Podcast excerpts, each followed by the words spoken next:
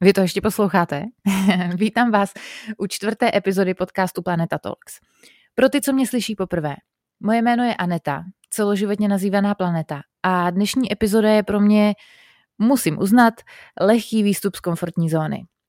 Mým hostem je Vojtěch Jordán, alias Jordy, absolvent Lékařské fakulty Masarykovy univerzity oboru zdravotnický záchranář, aktuálně studující obor všeobecné lékařství na Lékařské fakultě Ostravské univerzity.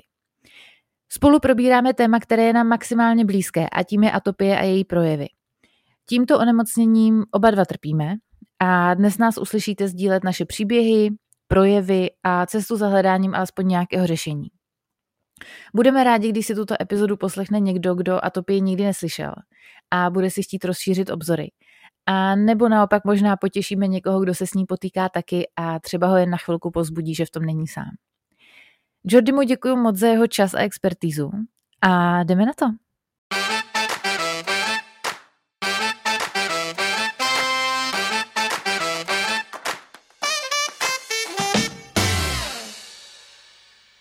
Takže Jordi, já tě zdravím, ahoj. Ahoj, zdravím Dě- tebe. Děkuji, že jsi tady u mě. I moje posluchače, doufám, že jich víc než pět. Máma, táta, víš co, takhle. Všichni povinně. Děkuji, že jsi tady v Planeta Talks. Já jsem tě poprosila, protože za prvé teda, aby jsme tomu dali nějaký základ, tak jsme kamarádi, známe se prostě tady z naší kamarádské party a oba dva máme to štěstí a pojí nás ta krásná věc a to pije. Ano, ano. Takže, přátelé, vy budete mít možnost teďka poslouchat dva lidi z Atopí, jednoho brutálního lajka a jednoho člověka, který jako fakt ví, o čem mluví. Asi tak bych no, to nazval. Asi doufám, tak. Doufám.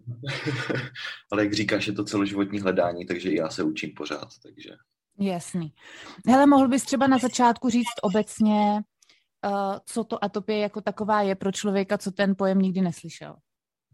No tak uh, vlastně tady na začátku bych rád k tomu řekl, že uh, musíme si uvědomit, že atopie jako taková vlastně uh, není onemocnění. Onemocnění jsou až ty její projevy, jako je ta dermatitída, konjunktivitída, uh, rinitída, jo, uh, ta senárýma, astma bronchiála, tady ty projevy jsou až ty chronické onemocnění. Ale atopie jako taková je prostě jenom taková jako větší reaktivita našeho imunitního systému, kterou jsme vlastně zdědili geneticky a máme k tomu hmm. jako genetické predispozice uh, od našich rodičů nebo i, i dále od, ne, od našich předků, od babiček, dědečků a tak dále, kterou jsme zdědili a může se a nemusí se projevit mm. v našem životě. Takže vlastně je to, jak jsem říkal, taková jako větší reaktivita na běžný třeba alergeny, které se vyskytují v prostředí uh, okolním kolem nás, anebo taky vlastně větší přecitlivělost třeba k nějakým metabolickým pochodům, uh, který se dějou v našem organismu, jo, jako je stres, nespavost a tady tyhle věci, které určitě každý atopik moc dobře zná. Jo. Hmm. Takže normální lidi, když prostě netrpí atopii, tak třeba Můžou mít alergie, samozřejmě můžou se u nich vyvinout nějaké alergie, ale my jsme na to přecitlivěli víc, jo, takže, takže víc reagujeme na, na práh, na pil, na roztoče v srsti u zvířat. Jo, toho je strašně moc spousta, k tomu se určitě dostaneme ještě.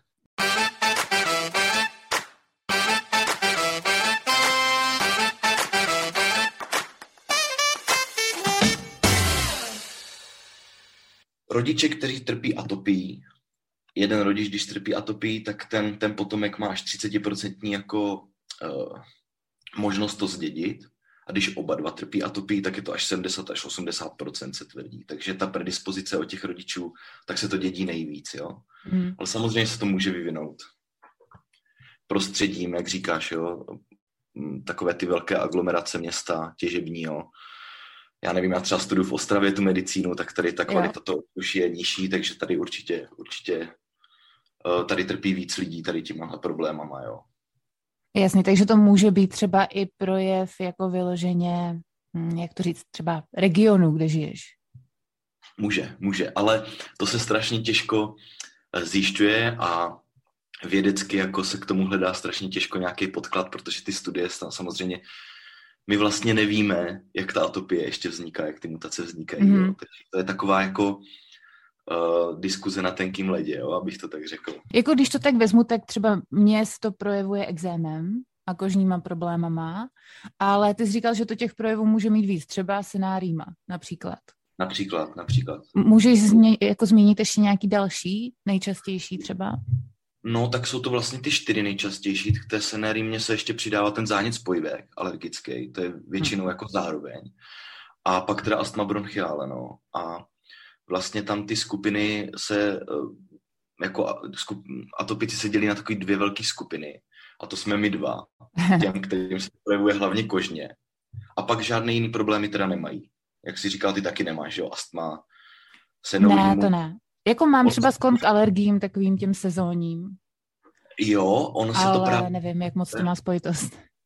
No právě to je takový taky, jo, debata na tenkým ledě, jo, protože eh, tam vlastně se to může zaměňovat, jo. Ty můžeš mm. trpět nějakou alergii, která se u tebe vyvine a zaměníš to s tím, že, že, že jako to může mít eh, něco společného s tou atopí. Ono, jak jsem říkal, ty jsi reaktivnější vůči alergiím jako atopik, takže vlastně ono to spolu souvisí a nemusí to spolu souviset. To by se může vyvinout nějaká alergie během života a vůbec to s tím nemusí souviset. Mm-hmm. A nebo já taky třeba teďka, po tom, co jsem v březnu prodělal covid, tak prostě jsem nikdy do teďka neměl jako senou rýmu, ani, ani uh, ty záněty spojivek a teď na jaře mě to prostě zasáhlo a měl jsem fakt senou rýmu a i mě zlobily oči, což mě předtím nikdy nezlobilo, jo. A Jasně. ono se to fakt vyvíjí prostě dynamicky.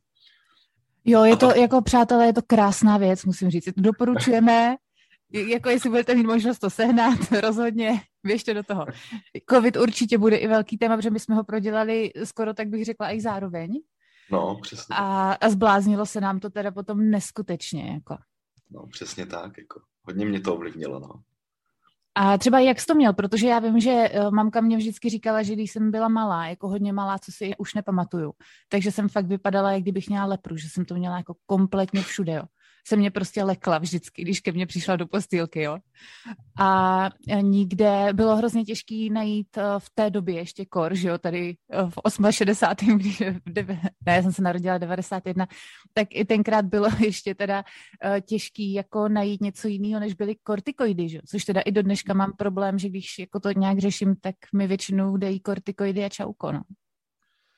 No, to je jako velký problém. Já vlastně po tom covidu, já jsem třeba 8-9 let to měl jako v takové jako lepší formě, že jsem to měl jenom na rukách, na prstech a teď mm. po covidu asi zhruba měsíc potom se mi to přesunulo na obličej a doteďka jako mě to trápí a na krk, což jsem prostě se u mě neobjevilo 10 let, jak říkám, mm. v pubertě mm. jsem to naposledy.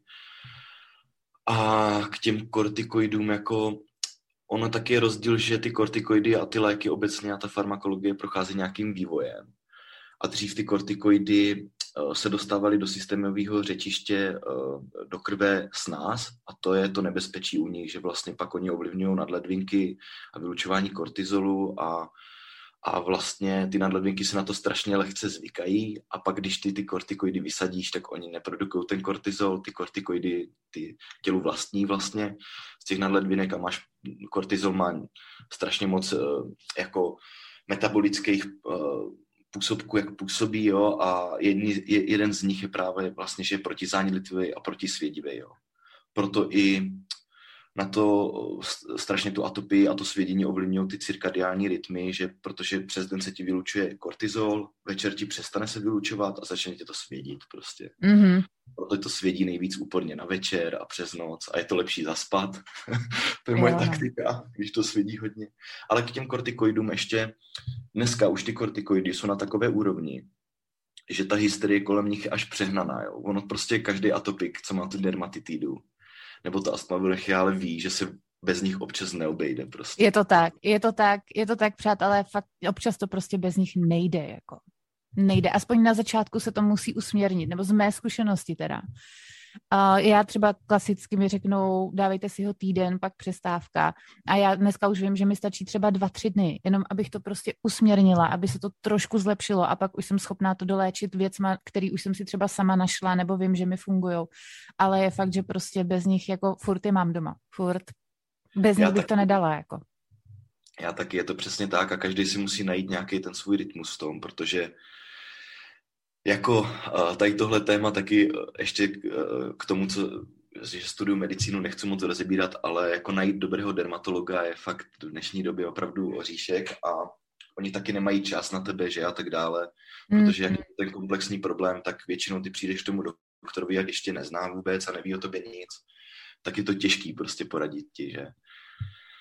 No a dneska ty kortikoidy zase, jako abych to, a, a, aby ti naši posluchači taky pochopili, že dneska už ty kortikoidy jsou na takové úrovni, že oni se tím metabolizují hnedka při tom prvním průchodu vlastně játrama a nedostávají se do toho krevního řečiště dál a nedělají tu neplechu. Takže ty, když používáš kortikoidy prostě jenom lokálně, takhle na ty hmm. exémy, já nevím, jednou za dva týdny, že si je namažeš dva dny, tak prostě absolutně ti to neovlivní. Jo? To ne, neudělá ti to tu metabolickou mm. naplechu, kterou ti to může udělat. A to je hodně zdemonizovaný a hodně lidí z toho bojí, protože ty nežádoucí účinky přichází, i když to používáš třeba nitrožilně, což je prostě u lidí, mm. který používá se to na x dalších onemocnění a u těch atopických dermatitid nebo u těch astma, u té atopy jako takové, to už opravdu musíš mít hodně rozjetý, aby ti to dali nitrožilně prostě v nemocnici. Nebo prášky. Jako je teda fakt, že já to nějakým způsobem vnímám, říkám, jako bojovala jsem s tím od malá, měla jsem to úplně všude, ale hlavně se mi to drželo u takových těch klasických míst, jako třeba klouby. Nebo hmm. tak já, tak nevím, jestli to je obecná pravda nějaká, ale já jsem to tak vždycky měla, že kolem kloubů prostě yeah. jsem to dělala. A pak jsem třeba měla období, jako jak říkáš, třeba deset let, kdy jsem o tom ani nevěděla.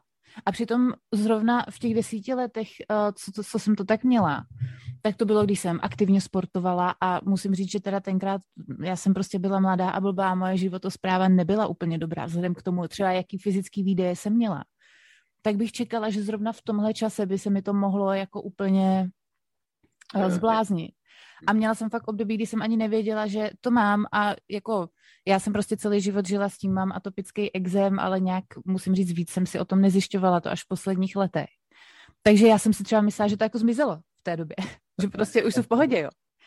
A potom třeba tak ve 23 se mi to začalo vracet. A Uh, prostě pro mě je mindfuck v tomhle, že se ti to může takhle uklidnit a takhle vrátit absolutně vlastně nezávisle na tom, jak dobře se o sebe staráš nebo jak dobře jíš. Prostě může tohle být třeba záležitost jako věková, že jak to tělo stárne, tak už to ano, tolik... A hlavně ty hormonální hladiny tam hrajou hrozně, hrozně mm-hmm. velkou roli. Jo. Teď prostě Uh, navíc u lidí, kterým, u kterých to pokračuje v dospělosti, jako jsme my dva, tak ty projevy bývají jako dlouhodobý a horší. Jo. Většina mm-hmm. lidí, nebo takhle největší procento jako uh, lidí, co tím trpí, tak jsou, nebo lidí, jsou novorozenci a děti v útlým věku. Jo. Mm-hmm. A dost často se stane, že jim to úplně vymizí jo, ty problémy, mm-hmm. protože ten imunitní systém prostě jak není ještě, ještě, ještě dotvořený a že on to funguje tak, že ta specifická imunita se musí nejdřív s něčím potkat, pak, pak jsou tam paměťové buňky, takový speciální, jo, který, který uh, takový speciální bílý krvinky, který si to pamatují, pak, že se s tím potkali a ta, eh, ta, ta reakce je proti tomu rychlejší a nemusí dojít k těm projevům, ale zase my, my máme tu imunitu reaktivnější a tam právě většinou k těm projevům pak dochází. Ale může se stát, že těm lidem to úplně vymizí a může to nastartovat úplně nějaká blbost. Tak, nebo blbost. U mě třeba dva nejhorší, dvě nejhorší věci, dva nejhorší fenomény je prostě alkohol a stres, jo. Mm-hmm. To prostě u mě dělá úplně největší neplechu a ještě nes, jako když nespím pořádně, jo, když prostě nemám dostatek spánku nějaká ta spánková deprivace nebo tak, tak to u mě dělá jako strašnou neplechu. Ale třeba myslím si, že jídlo u mě jako není takové jako nesle, jako na sobě, když sleduju, že jsem už jsem zkoušel různý půsty, jo, teďka, mm. když se mi to zhoršilo před prázdninama, tak jsem jako skoro čtvrt roku nepil, jo. A, mm. a, a stejnak, stejnak prostě jsem to měl hrozně rozjetý a až pak, když jsem měl na 12 dní prostě do Chorvatska, úplně jsem vypnul, tak to moře a to ovzduší mi tam udělalo strašně dobře a od té doby to mám nějak tak pod kontrolou, no. Amen, amen. Mamka mě právě brala k moři každý rok, když jsem byla malá a strašně mi to pomáhalo. Hrozně moc. Martin byl teďka v Chorvatsku s klukama a dovezl mi od tam láhev morské vody a já zrovna nic nemám teďka. Ne, ne. Ale... to pak. Pomáhá na svědění hlavně. No já prostě vím, že jakmile, a i teďka třeba v posledních letech, když jsme někde s mamkou byli, tak já už jsem se strašně těšila, protože jsem věděla, že mi to prostě hrozně pomůže. No. Takže pokud hmm. někdo tímhle trpíte, tak rozhodně teda výlet k moři vám neuškodí. No to vůbec ne, no. Já se tam cítím vždycky úplně Asi se tam přestěhuju časem. Jo, tak my prostě musíme, jako musíme se přestěhovat hod k moři. tak, tak jsme na to přišli. Jo. No.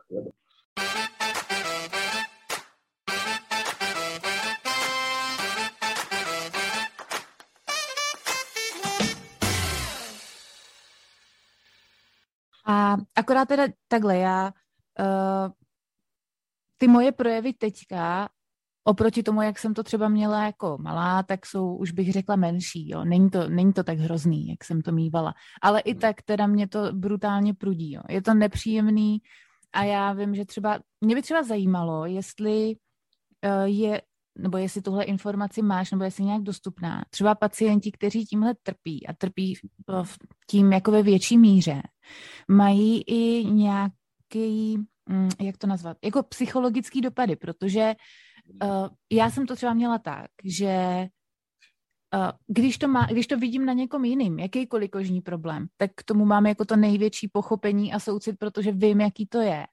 Ale od malá jsem to na sobě hodně řešila, že jsem nebyla ráda, když to bylo vidět, když to bylo na viditelných místech, jo, že jsem se furt jako kontrolovala, oblíkala jsem se, když jsem to měla na rukách, tak jsem prostě měla dlouhý rukávy a tak. A nedovedu si představit, jak tohle musí třeba dopadat na lidi, kteří to fakt mají na tady 70% těla. Třeba. Uh, má to psychický dopad, jako určitě, to se k tomu hodně pojí. Za, jak říkáš, za prvé ta vizáž, že u holek mm-hmm. je to mhm. ještě víc, jako to tady jako záludný téma. Chlapi to asi a i z, z mé zkušenosti už pak moc neřeší vyloženě, když to nemají třeba na obličeji jako já, tak taky se cítím nekomfortně, ale mě spíš vadí to svědění, než to, jak vypadám, jo, ve výsledku. Jo, jo. Mm. Fakt takovou bí ale samozřejmě uh, lidi na to trpí. Teď do toho prostě, když ti to svědí večer, tak někteří lidi nemůžou spát. S tím já hmm. třeba taky problém moc nemám. Já jsem spáč, já usnu prostě, i když někdo svědí. Ale někteří lidi nemůžou spát, takže jsou nevyspalí. Pak musí pracovat. Teď nejhorší je, když ještě pracuje třeba v medicíně, jak my to máme, pracuješ s dezinfekcemi. Jo. Jasný, jasný. Že prostě jo, uh, rukavice musíš třeba nosit. Mm-hmm. Hodně těch lidí je třeba špatných, že nemůže změnit uh, povolání, jo takže to je takový komplexní problém a samozřejmě, že ty lidi mnohdy jako končí i na anti, antidepresivech, jo, když to mají hodně, jako hodně rozjetý a jenže když to je taky o tom, jak se o sebe staráš, to prostě nechci nikoho urážet, ale když máš tu atopii takhle propuklou a tu dermatitidu, tak se fakt o sebe musíš trochu starat, jo. Jasně. třeba týden v kuse kalit, jo. Mm-hmm. Jo, prostě to by, já bych pak vypadal fakt jak ten leprák, jo. Jasně. Takže musíš trošku přemýšlet nad tím, co jíš, co děláš a tak dále, ale samozřejmě jako mají problémy, no, psychicky. A i my, jako, já to sám znám. Jo, v tom hmm. pubertálním věku jsem měl olezlou pusu, oči, jo, tak to nebylo příjemné, že chceš balit holky, chceš vypadat Jasně. a bohužel vypadáš hnusně, no, tak, tak to je. Já jako mám takový vel, větší ložisko na ruce, který jako, což je neuvěřitelný to sledovat, protože já si třeba myslím, že já funguji hodně hormonálně. Prostě budu mluvit úplně na rovinu, tohle je třeba asi zrovna pro holky informace, ale jakmile prostě mě se blíží cyklus, tak celá olezu a je to hmm. ne, jako během pár hodin se to dokáže dostat úplně z normální kůže do toho největšího, do té největší intenzity. Takhle si te, třeba trpím týden a hmm. potom, jakmile ten cyklus přijde, tak se to zase během pár hodin dokáže dostat zpátky. Jakože neskutečně rychle a vlastně i klidně bez jakýhokoliv zásahu mýho, ať už jsou to kortikoidy nebo cokoliv jiného. Tak se, tak se to prostě takhle jako houpe. A mám, pak eh, jako se dostávám do takové zoufalosti, že mi vlastně přijde, že tohle nemůžu ovlivnit. Že ať dělám cokoliv, tak se to vlastně furt opakuje úplně stejně a každý tři týdny na tady máš prostě. Kdybys náhodou zapomněla, jaký to je, tak tady máš.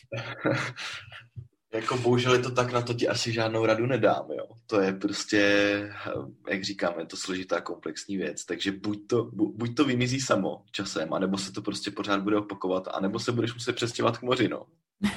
A věřím, že to moře by to asi uklidnilo i ten, prostě mě tam nej, nejvíc pomáhá ten vzduch, jo. Ani ne tak to moře jako takový, ale ten vzduch, prostě, kterým jsou ty soli a je, jo, tak to úplně cítím na tu pokožku, že mi to hnedka přestane svědit. Ale tohle je prostě složitý. A taky ty hormonální rozvraty to na sobě cítím. A když jsou ve stresu dlouhodobě ze školy, tak ty stresové hormony se vylučují a prostě když je mám dlouhodobě v, dlouhodobě v krvi, tak teďka třeba naposledy to zkouškový, když jsem byl po tom covidu, tak já jsem si ani nepřipouštěl, že jsou ve stresu, protože na té medicíně na ten stres jsi zvyklý, jo. Mm-hmm. Prostě už si to ani ne... Jo, a já jsem prostě byl už v takovým stádiu, že jsem byl za svou známou, za doktorkou a byl jsem zoufalý, jo.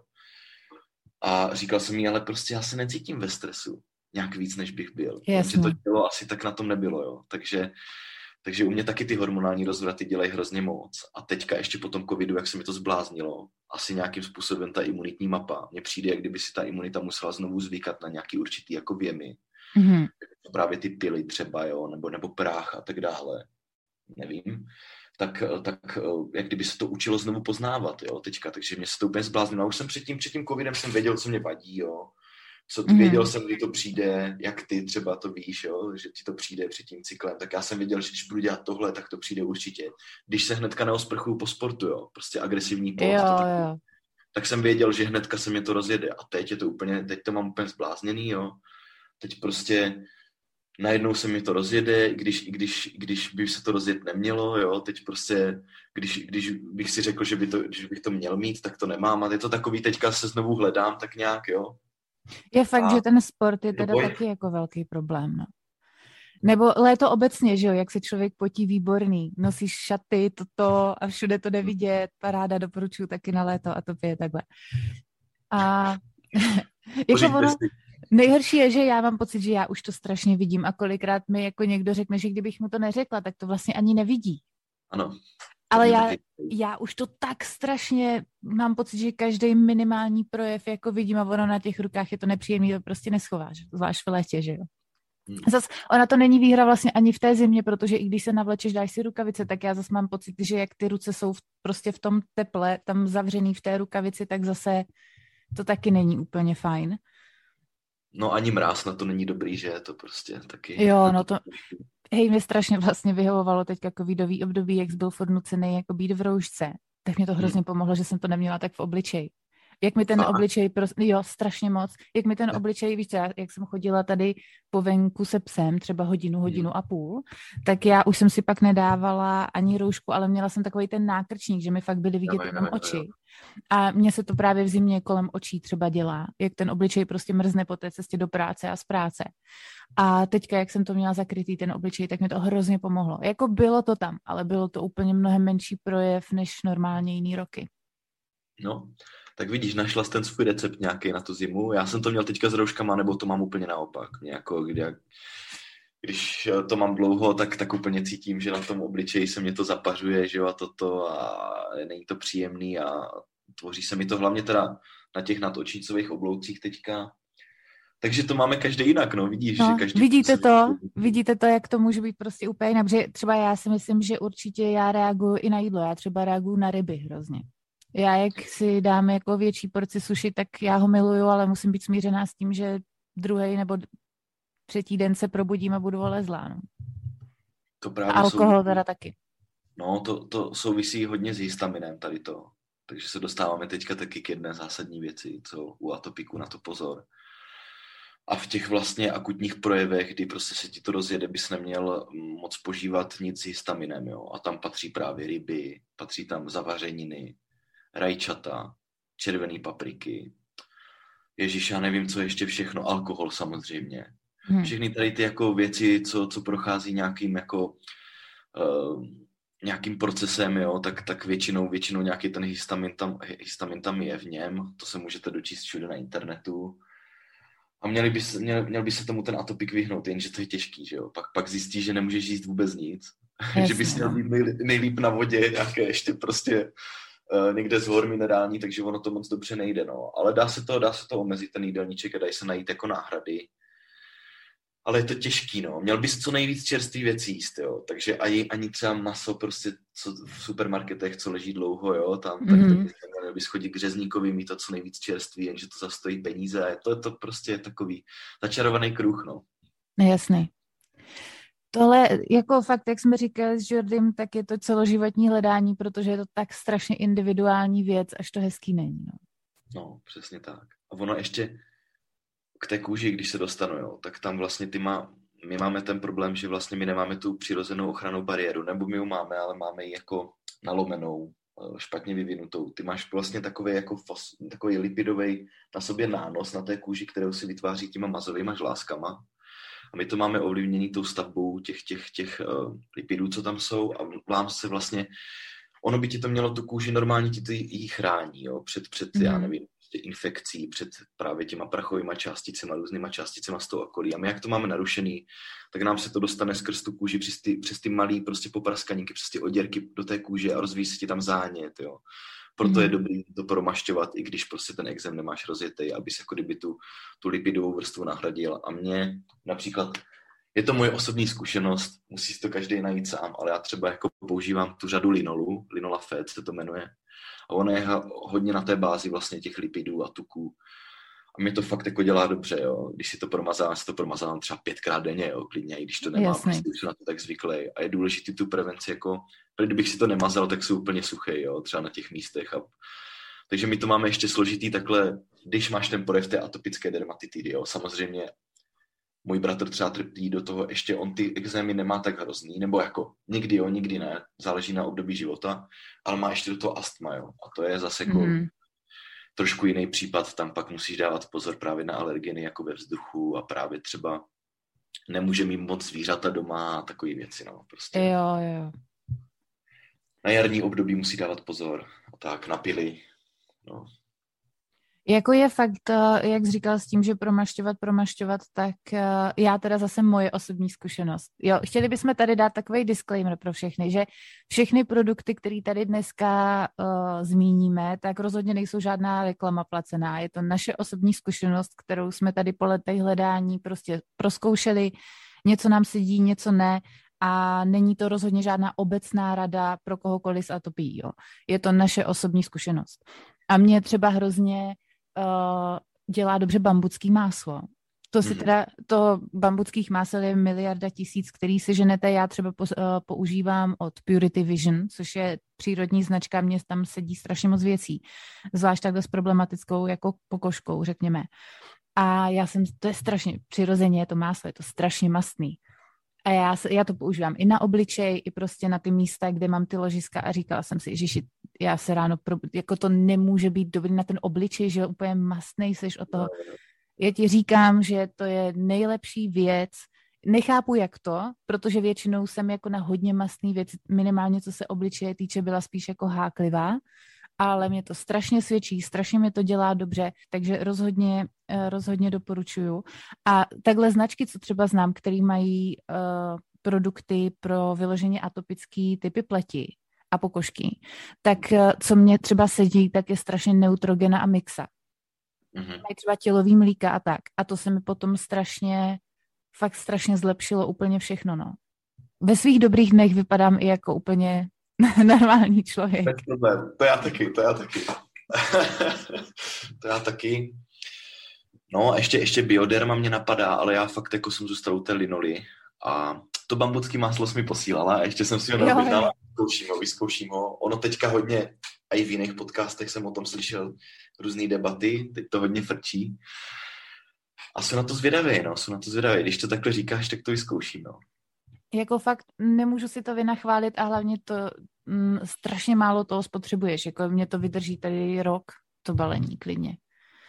Ale je to teda jako, uh, prosím vás, je to docela makačka to po sobě rozedřít, jo. Na to se připravte.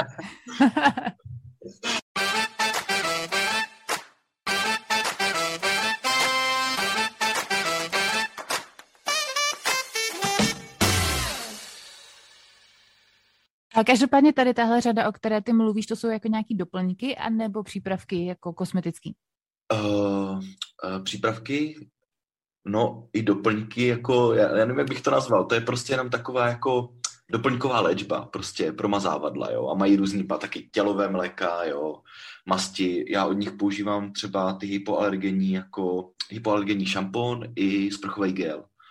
Já už prostě se nesprchu normálníma, protože prostě vím, že když to strašně vysouší, jo, to pH ti to nenastaví dobře té kůže, což je pro nás důležitý a, a taky se snažím používat tvrdý mídla, jo, jo, ty, jo, jo, jo. na ruce, jo, to když, použi, to když mám doma, tak fakt už si kupuji jenom tvrdý mídla, jo, hypoalergenní, takže ale zase, jo, on musí každý najít to, co mu vyhovuje, jo. Někdo třeba, brácha třeba můj na to jako moc tady ty, normálně se sprchuje normálně sprcháčem a já třeba teďka před tím covidem, než jsem to prodělal, tak jsem taky už dlouhou dobu, třeba pět let, šest let neřešil, jo, prostě čím se sprchu a tak. Jenže teďka prostě, tak, to, tak jsem to zas um, nasadil tady to a dělá mi to dobře, no, prostě.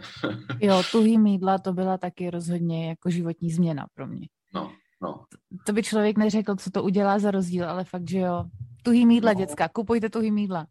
Přesně tak a e, čím méně těch rafinovaných věcí v tom je, a tak, tak je to lepší, což samozřejmě ono si připlatíš, no, prostě tady za ty, za tady ty právě sprchový gely a tak, ty hypoalergení, ale fakt to má svůj, svůj důvod, no, protože prostě uh, nějaký jako třeba Old Spice, nenadarmo to stojí 100, že je 100 korun, takže... Jasný.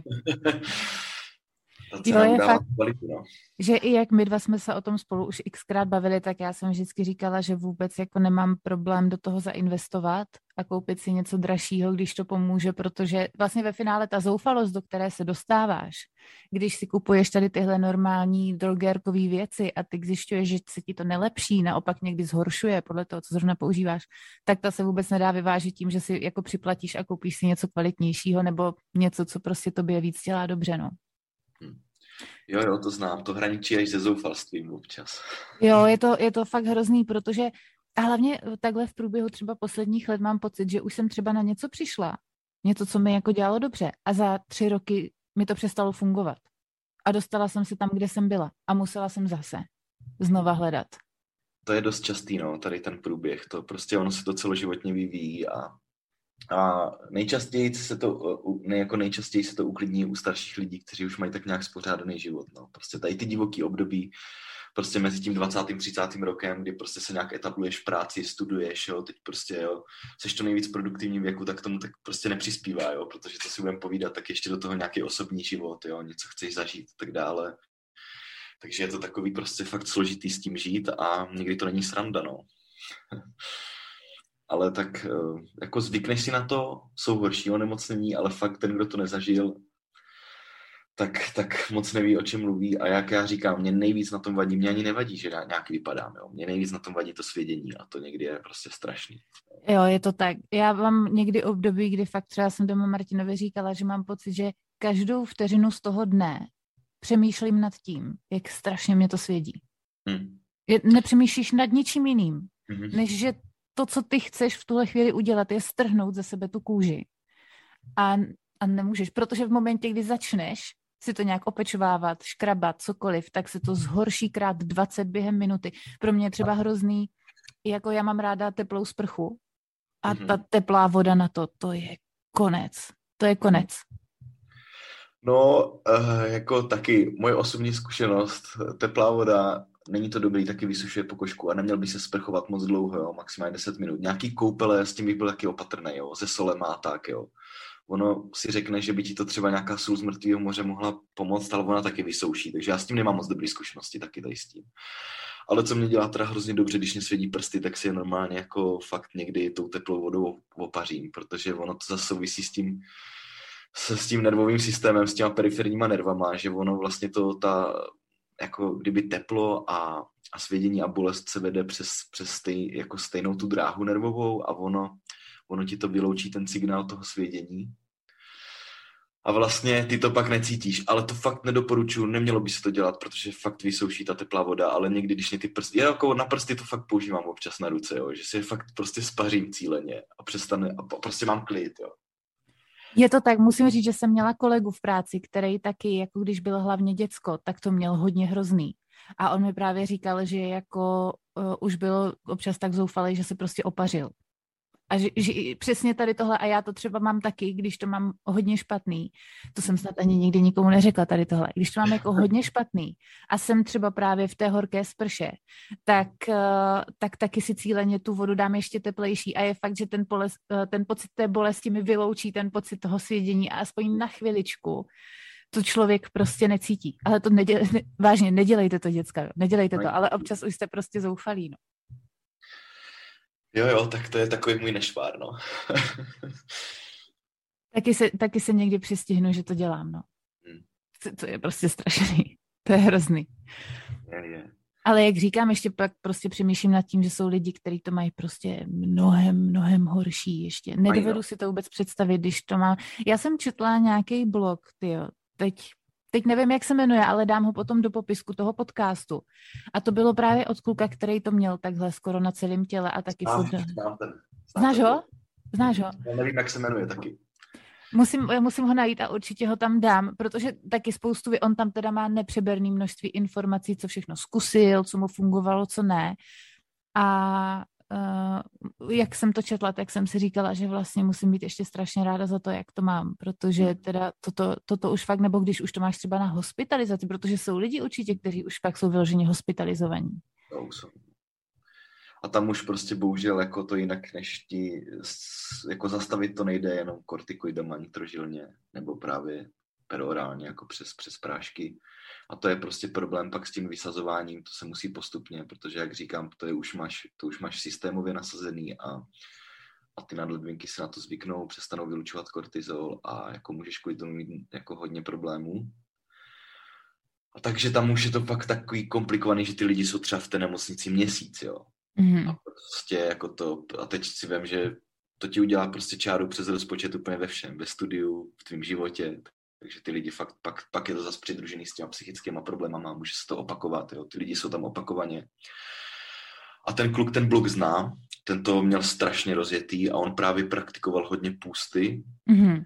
listy a tady to, protože ono to i souvisí jako ze stravou, protože jak se ti zanáší střeva, tak tam prostě ta strava prostě v tom, hlavně teda v tlustém střevě, pak pak vlastně, nebo tak jako v tenkým se to nejvíc střebává, jako samozřejmě, tak tam je to o tom, co jíš, ale v tom tlustém střevě se ti prostě zanáší to tlustý střevo tím jídlem a osídlují to bakterie a přestupují ti do krve a, a vlastně pak se ti právě hodně to bývá u té atopické dermatitidy, právě jak to potíš, ty, ty různé toxiny a tak, jo, které se ti dostanou do krve, tak se ti právě tvoří ty, ty exémy a takže to pak pomáhá, že když ti nasadíš nějaký půst, nebo právě očistíš ty střeva nějakou kůrou, tak to hodně těm lidem pomůže. Já s tím mám zkušenosti, ale s těma pustama zase opatrně, protože tam už to hraničí s podvýživou a takovýma věcma musíš fakt to mít načtený a musíš prostě vědět, co děláš. Nejlíp si najít někoho, kdo s tím má už zkušenosti, přečíst si nějaký takovýhle blog, co má ten kluk, který s tím má zkušenosti, protože na ty pusty drastický, jo teď se nebavím, třeba teďka jedu eh, dva dny, jsem začal ten intermittent fasting, ne? Takový ten přerušovaný půst, mm. že prostě od sedmi do večera do devíti do rána nejím. A uvidím, co to se mnou udělá. Ale takový ty drastický půsty, že fakt třeba celý den nejíš, nebo někteří, on pak, že ho popisoval, že nejedl tři dny nebo týden, mm. jo. To už prostě musíš vědět, ale ty během toho jako ne, že úplně nejíš, ty něco požíváš, nějakou kůru, jo. Nějaký prostě juicíky, já nevím, co on tam jel, jo, nějaký přípravky a musíš to mít fakt načtený, aby se do toho těla něco dostával, protože týden být bez jídla, jako bez ničeho, jenom na vodě, to prostě nejde, že? A někteří Jasně. ty lidi jsou trošku blázinci a jdou do toho po hlavě a může to udělat větší neplechu, než prostě, než ten užitek, no, pro výsledku. Takhle viděl jsi třeba někde, nebo slyšel nějakou radu, která byla jako fakt úplně bizarně špatně? Že jsi řekl, kámo, pro boha, kde jsi na to přišel? Ježíš, tak to teďka z hlavy si asi nespomenu, ale za ty léta jsem to jako četl spoustu, nebo bizárně špatně, no. Tak jako mnohdy ti lidi, takhle, abych to uvedl na pravou míru, hodně ti radí lidi, kteří s tím nemají zkušenost, různí bizární. Jo, jo, jo. Tak to jsou takové bizární věci, jo, jo, já nevím, jako třeba právě tady s těma půstama třeba nahodilé, nebo já nevím, že ti to vyléčí prostě jenom to, že se v hlavě dobře nastavíš, jo, takový jo, ty jo, jo, jo. Mm. Ezo, až ezo věci, jo, jenže prostě a ty si říkáš, ale já jsem v hlavě dobře nastavený, jako já nepotřebuju prostě a já nevím, odjet do Tibetu a samozřejmě, že by to asi u, jako pomohlo taky, že kdyby se úplně uklidnil, ale prostě každý tu cestu má jinou, jo, zas to je takový, to je těžký se o tom bavit, protože prostě tady to jsou takové ty věci mezi nebem a zemí a nejsou nějak vědecky podložený, nejsou to fakta a prostě je to takový na hraně celá ta debata. Takže to jsou takové ty bizární věci, co mi občas lidi doporučovali, jo, nějaké jako meditování, jo, a, a já nevím, otužování a, a já nevím, nějaký ty půsty a tak, jenže tak prostě s tím vším opatrně, jako tak meditování není nic proti ničemu, to je dobrý vždycky, že to je jasný se uklidnit. Mm otužování je taky dobrý jo, na organismus, to samozřejmě to taky nic proti něčemu, ale říct, že ti to vylečí atopickou dermatitidu nebo atopie je blbost, že jo, protože prostě to je geneticky podmíněná věc, kterou ty máš v těle celý život. Takže prostě jak to se chová jako, ta genetika tvoje ovlivňuje úplně všechno, že jo, prostě celé tvoje tělo, všechno, všechny, všechno, co se v tvým těle tvoří, je na podkladě té tvoje genetické informace, takže ty to v sobě máš zakodovaný a prostě s tím budeš žít celý ten život. No. A, a jako to už pak taky hraničí s nějakým genetickým inženýrstvím, že upravit genetickou informaci a tak, ale tak daleko nejsme a prostě... Hmm. Takže, takže to ještě jako dlouhý leta bádání jsou před lidstvem a třeba jednou na to ten lék bude. Třeba jednou se ty děti narodí a píchnou jim nějakou injekci za 100 let a žádná topě nebude. Jo.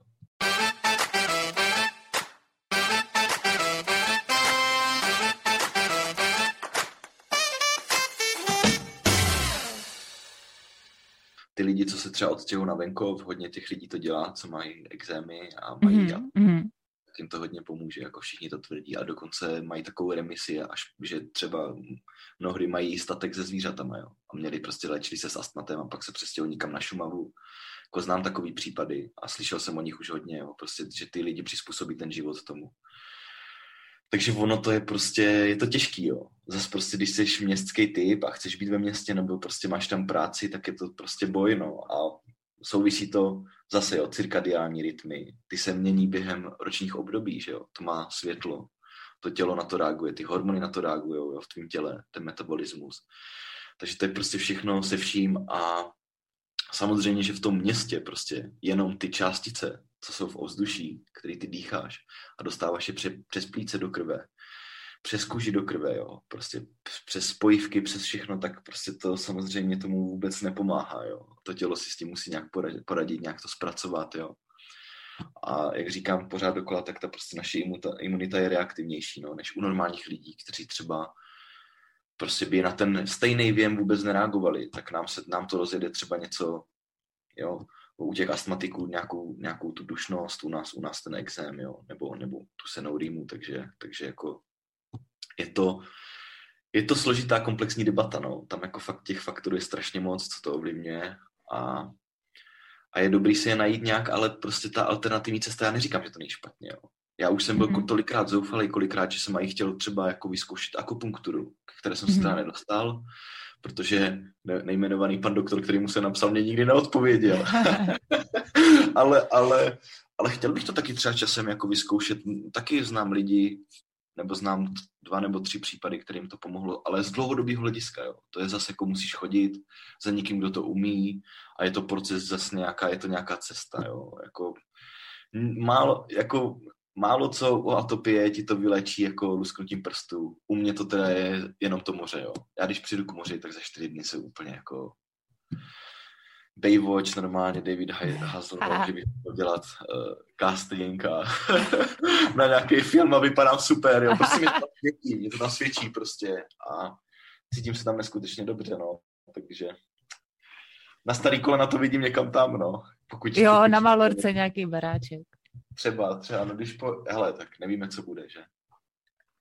Ale eh, je fakt, že mám pocit, že Eh, ten večer, jelikož je většinou spjatý s tím, že se člověk jako umývá, jo. když je neděle samozřejmě, tak, eh, tak třeba ty noci mi přijdou, že jsou lepší, než pak ten den, kdy právě uh, mě třeba dělá strašně zlé v těch uh, největších extrémech těch sezon, jako hodně velký léto, hodně velká zima. Jak přecházíš z toho mrazu pak do vytopené kanceláře. Jo, tak to je, to je, pro mě to fakt dokážu zjistit jako v minutách, že jak do té kanceláře vejdu a vysleču se, tak úplně cítím, jak hořím prostě. Hmm.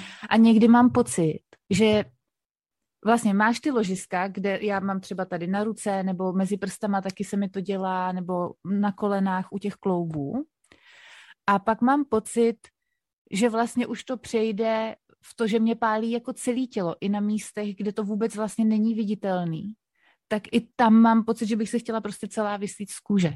Hmm, to já mám taky tady ty pocity. A tomu se v alternativní medicíně, pokud se nepletu, říká nějak, nebo nazývá se to vnitřní teplo. Já jsem to četla jako vnitřní oheň. Vnitřní oheň, ano. A tohle ho hodně ovlivňují játra právě, ty metabolické pochody. V čínské medicíně to hodně ovlivňuje jako bylinkama právě, různýma nálevama a čajema. Já jsem teda osobně to ještě neskoušel, ale už jsem nad tím taky přemýšlel. A je to prostě těma metabolickými pochodama, protože játra jsou prostě továrna těla, organismu a samozřejmě se tam vytváří teplo, že jo, v těch procesech a já to na sobě taky cítím kolikrát, že třeba když jsou v nemocnici, jo, teď máš tu roušku dneska, seš mě, já ani nemusím být moc hodně oblečený, jo, ale prostě je tam nějaký, je tam nějaký klima, jo, je to, dneska už ty nemocnice jako kort u nás jsou na úrovni, jo, jsou odvětrávaný, klimatizovaný a tak, ale prostě stejně, teď ještě do toho třeba pracuješ, nějak jako spěcháš, teď prostě jsi v nějakým schonu, něco děláš, tak taky mám ty návaly. Nával, jako na, nazval bych to fakt návalama, jo. Takový to, jak třeba někdo to má, když druhý den po, po, po pařbě, že jo, když má opici, tak, tak mají hmm. návaly, tak, tak jo, že taky mě zalije horko a teď cítím, že prostě, že mi to nedělá vůbec dobře, no, tak to mám stejně. Ale jako nějaká rada, jako co jsem četl, tak na toho prostě zase z dlouhodobého hlediska mm, pomáhá prostě upravit stravu, no. Různý ty byliny a tak, jako prostě žít, a jenže prostě to je strašně těžký, že jo. Je to těžký, no, nebude, nebudem si lhát, je to prostě těžké. Jo, no. Ale víš co, ono je totiž, pro mě třeba psychicky tohle je nejhorší, že cokoliv zkusíš, tak musíš být fakt jako trpělivý a dodržovat to a čekat, že kdyby člověk ten efekt jako viděl dřív, tak ho to vlastně mnohem víc a i motivuje teda tohle jako v úvozovkách vydržet, jo, nějak se omezíš, prostě něčím to nahradíš nebo něco. Ale ty to prostě zkoušíš měsíc, dva a furt nic nevidíš. Furt nevidíš žádnou změnu. To je pro mě, pro mě psychicky tohle je hrozně náročný, jako vlastně to vydržet, no.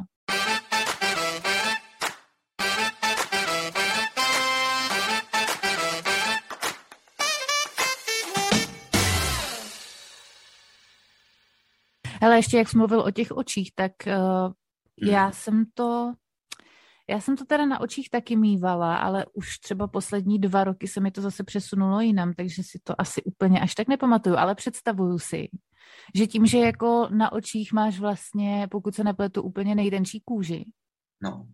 tak uh, záleží, nebo hraje ta tloušťka té kůže roli v tom, jak moc to cítíš? Nebo je jedno, jestli to máš na očích, na ruce, prostě svědí tě to stejně? Ne, ne, ne, to je o inervaci. A obličej máš hodně, hodně inervovaný. Takže to je o inervaci, jako to je o těch periferních nervech, to není o té tloušťce té kůže, no. Mm-hmm. Protože kdyby samotná kůže bez nervů by necítila. Jasně. Jako kdyby musíš... Takže to je, to je spíš o té inervaci, no. A ale máš tam nejtenčí kůži a tam právě pozor s kortikoidama, protože kortikoidy z dlouhodobého hlediska stenčují kůži. Mm-hmm takže by se moc na obličej neměli používat, ale prostě zase to jsou takový, zase nechci šířit poplašné zprávy, jenom fakt to je pro lidi, jako tohle mířím tu radu pro lidi, kteří to fakt nadužívají, ty kortikoidy, jo. Mm-hmm. Prostě nebavím o lidech, jako třeba prostě tady ty kortikoidy, co se dneska předepisují, jako je Advantan, jo, třeba, který je ten jako kdyby ten nejslabší, ta mást, jo tak to prostě bys musel strašně natužívat, aby se ti to dostalo do systému řečiště nebo aby ti ta kůže atrofovala, jo. To prostě, když to namažeš jednou za týden, tak prostě to, ty, to je jako to procento, že by ti to něco takového udělalo, je fakt minimální úplně. Jo. Dneska už ty kortikoidy jsou naštěstí na úrovni. Dřív se to, vy, vy, jako, se to vidělo víc, ty nežádoucí účinky, protože dřív ty kortikoidy byly fakt jako, nebyly tak dobře vyvinutý, ta, ne, nebylo tak rozjetý ta léčba a byly hrozně jako nadužívaný, jo. To dřív nikdo neřešil prostě, jo. Dřív se prostě předepisovali na všechno kožní cokoliv na kůži se ti objevilo, tak ti předepsali kortikoidy, teď ještě to byly silní kortikoidy, které se ti hnedka nemetabolizovaly, dostávaly se ti do krve jo, přes játra a, a prostě to bylo celý špatně. No. A dneska už ta, je to takový fakt demonizovaný až někdy. Jo. Někteří lidi prostě kortikoidy nejvíc špatný, jenže prostě my, co tím trpíme, víme, že prostě nám nic jiného nepomůže. Jo.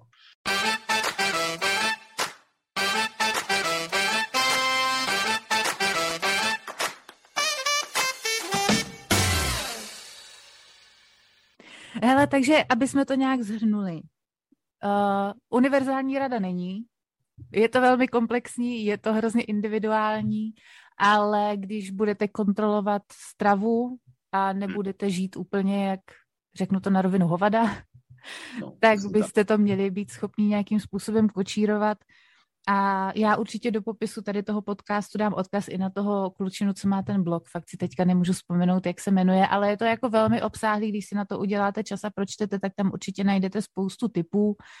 Kdyby vás třeba po téhle epizodě napadla nějaká otázka tady na Jordyho, tak mi to určitě pošlete na Instagramu na Planeta Talks, já mu to předám a třeba to ještě zodpovíme v rámci nějakého bonusu.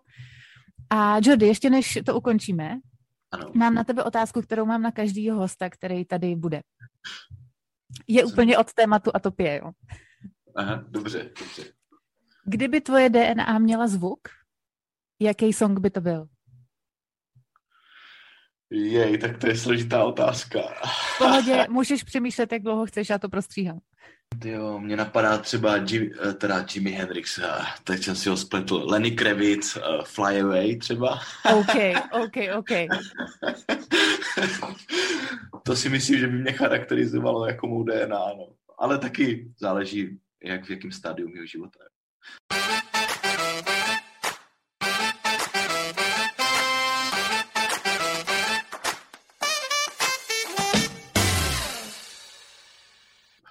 Jordy, já moc děkuji, že jsi na mě udělal čas a na všechny, co to poslouchají. Děkuji za všechny názory a rady. Fakt říkám, hele, já Jordyho znám dlouho a vždycky, když mi něco je, tak mu píšu. A Jordy si vždycky udělá chvilku a poradí, protože je to fakt člověk, který uh, si myslím, že má nějaký zdravý náhled na svět a ví, o čem mluví. Takže jak říkám, kdyby vás něco napadlo, pište mi, já mu to předám a zodpovíme. A ještě jednou díky, Jordy. Jo, díky za pozvání, ahoj. Ahoj.